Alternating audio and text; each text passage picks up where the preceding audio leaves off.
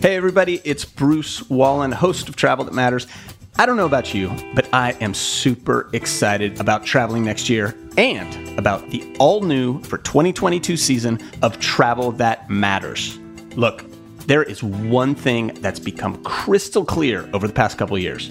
Our time on this planet is precious, and our travel time is the most precious of all.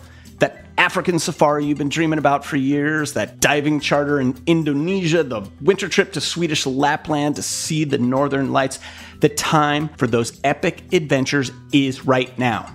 And for those types of trips, failure is not an option.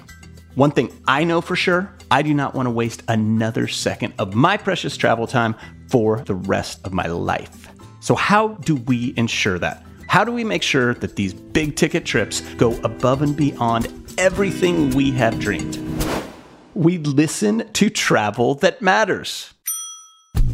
Every episode Travel That Matters explores the world's most exceptional and meaningful travel experiences through the eyes of the fascinating people who make them possible.